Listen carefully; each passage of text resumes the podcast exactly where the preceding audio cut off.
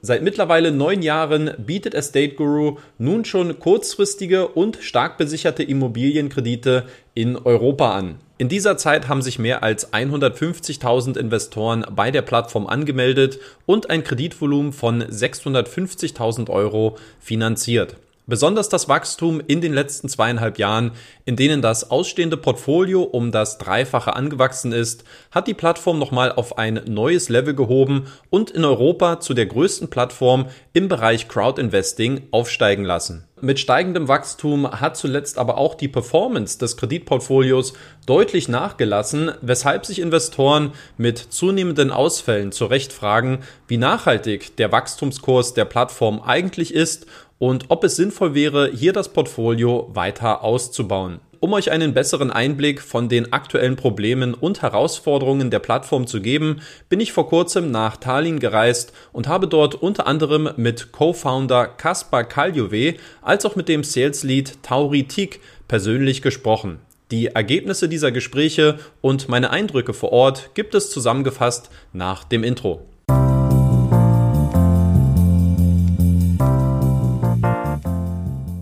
Herzlich willkommen zu einem neuen Video auf dem YouTube-Kanal von Rethink Peer-to-Peer-Kredite. Heute mit einem Blick auf die aktuellen Ausfälle bei Estate Guru und insbesondere auf die Entwicklungen im deutschen Markt. Wenn ihr euch für Inhalte rund um das Thema Peer-to-Peer-Kredite interessiert, dann seid ihr hier auf jeden Fall gut aufgehoben und ich würde mich freuen, wenn ihr meinen Kanal abonniert. Bevor ich gleich auf die wichtigsten Aussagen eingehen werde, zunächst nochmal ein etwas übergeordneter Blick zu der aktuellen Gesamtsituation der Plattform. Mit dem Ausbruch der Pandemie hat Estate Guru angefangen, detaillierte Reports zu der Performance des Kreditportfolios zu veröffentlichen.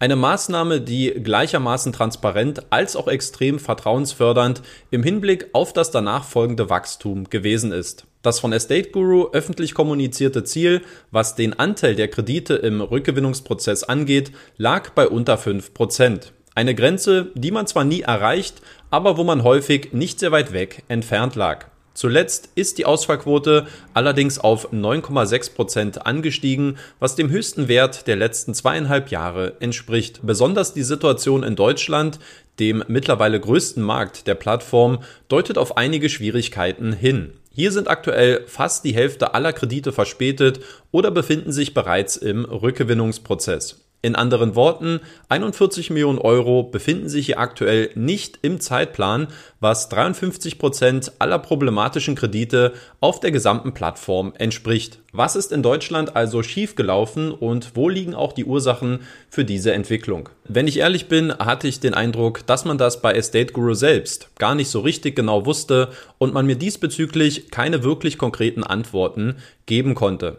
Auf der einen Seite schien man überrascht zu sein, dass es vermehrt zu Ausfällen gekommen ist, auf der anderen Seite vermutet man gewisse Cashflow-Probleme und dass Kreditnehmer verunsichert sind, obwohl es dem Vernehmen nach finanziellen Spielraum gäbe, um die Zinszahlungen weiterhin zu leisten.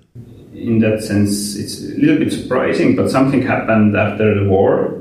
We, we saw that some kind, like, kind of like cash flow issues or like these issues of um, overall like revenues of the companies or this project like hmm. like a little bit cooled down so maybe the borrowers were like maybe scared or like they you know we, we see that they have capacity to pay the interest but maybe they just like they would froze their business or something that uh, to like uh, what, what happen Auf der einen Seite finde ich es nachvollziehbar, dass man keine Verallgemeinerung treffen kann, weil jeder Fall sicherlich unterschiedlich zu bewerten ist. Auf der anderen Seite finde ich die Aussagen zu den Ursachen auch etwas unkonkret und hätte mir hier deutlich mehr Details gewünscht. Wie man den Statistiken entnehmen kann, scheint diese Problematik vorwiegend ein deutsches Phänomen zu sein, da andere Märkte nicht in diesem Ausmaß von Verspätungen betroffen sind. Eine mögliche Ursache könnte daher sein, dass Estate Guru noch nicht die richtigen Partner und das richtige Netzwerk gefunden hat, um qualitativ gute Projekte und solide Kreditnehmer auszuwählen. Eine Vermutung, die auch im Gespräch angeklungen ist.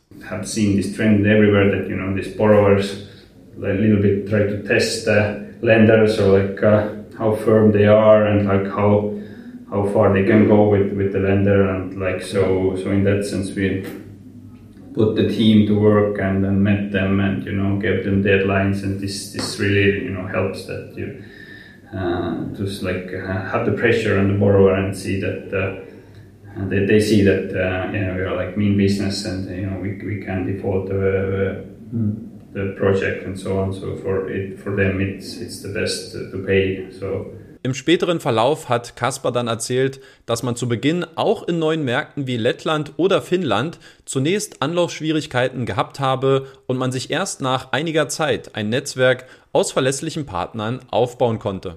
Of course, if you go to a new market, you you know you have some like uh, things that you can't like expect or wouldn't expect, so you have to just learn and like mm-hmm. uh, change your processes and like develop and improve the processes and and get more like experienced people in and, and get some like maybe test the partners so maybe the first or second partner isn't that good so we will have the third or fourth partner so mm-hmm. the valuations the debt management collection uh, default uh, lawyers so notaries and so on, so on. So we have seen this like little bit some kind of like um, rise in the defaults after like one on one year, year actually in, in like several countries like in Latvia, Finland. We will like build the processes accordingly and we can always do better and we will do better and we will improve our processes and uh, partners networks and, and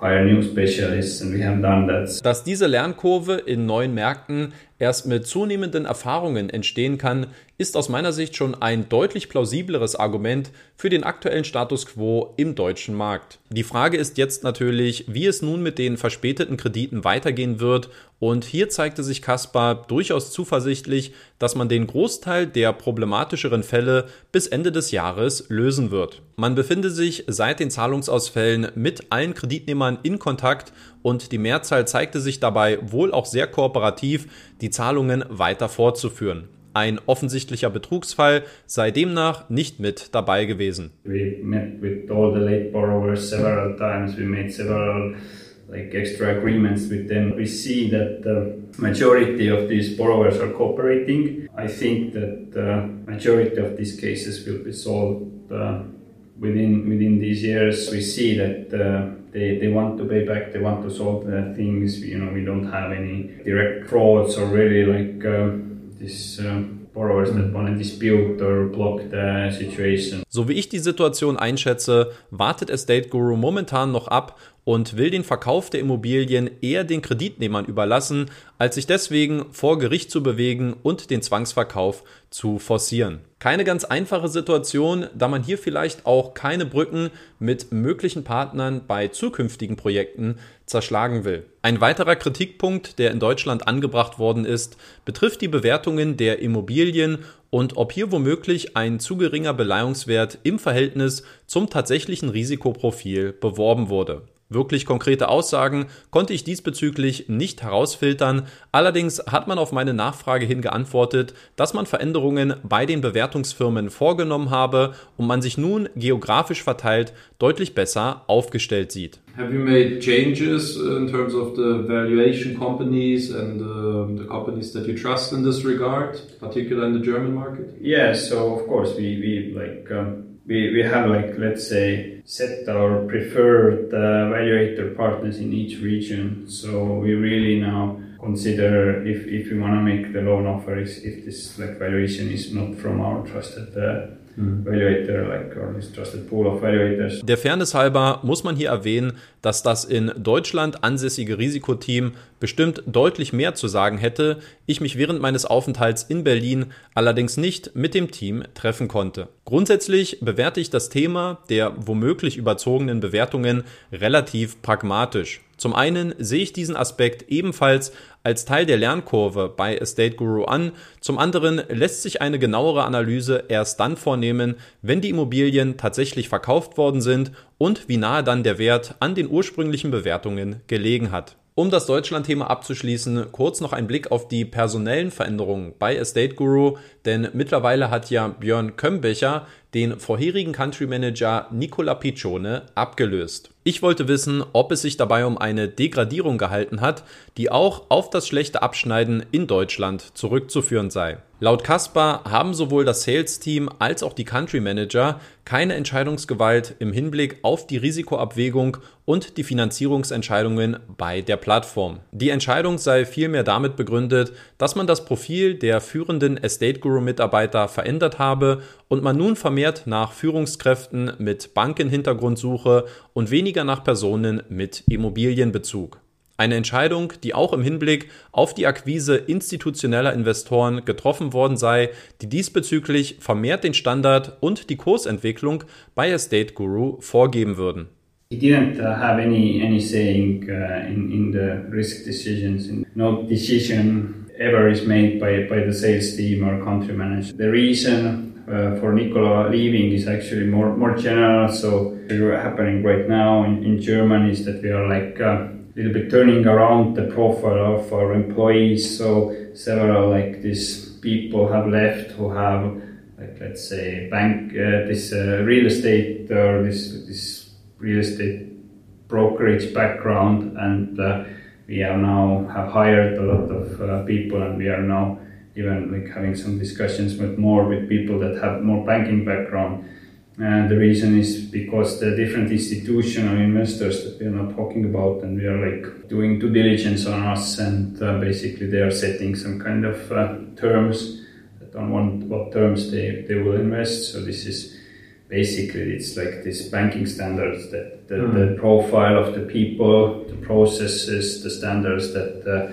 the, the, the institutional investors want to see in order to the, for them to fund the projects is, is a little bit different. Was können wir jetzt also mitnehmen und wie lautet auch meine abschließende Bewertung? Grundsätzlich hatte ich gehofft, deutlich konkretere Antworten zu bekommen. Ich kann allerdings auch verstehen, dass Caspar das aufgrund seiner Position nicht immer in dieser Tiefe leisten konnte. Dass der Start in Deutschland etwas holprig verlaufen ist, kann auf jeden Fall nicht wegdiskutiert werden. Die Zahlen sprechen hier eine relativ eindeutige Sprache.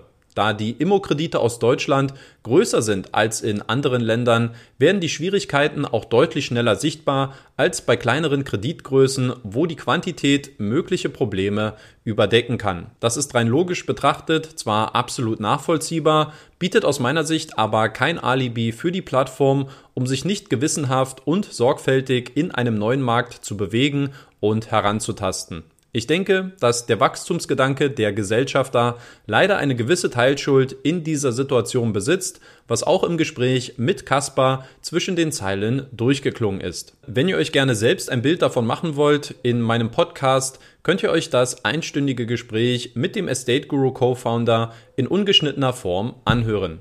Dort geht es, neben den besprochenen Themen, auch um die Aspekte Inflation, institutionelle Investoren und die Expansionspläne von Estate Guru für 2023. Was denkt ihr über die aktuelle Situation bei Estate Guru? Schreibt mir euer Feedback dazu gerne in die Kommentare. Ich sage vielen lieben Dank fürs Zuschauen und lasst mir gerne noch ein Abo da, wenn ihr zukünftig weitere Inhalte von mir sehen wollt. Bis dahin, euer Danny.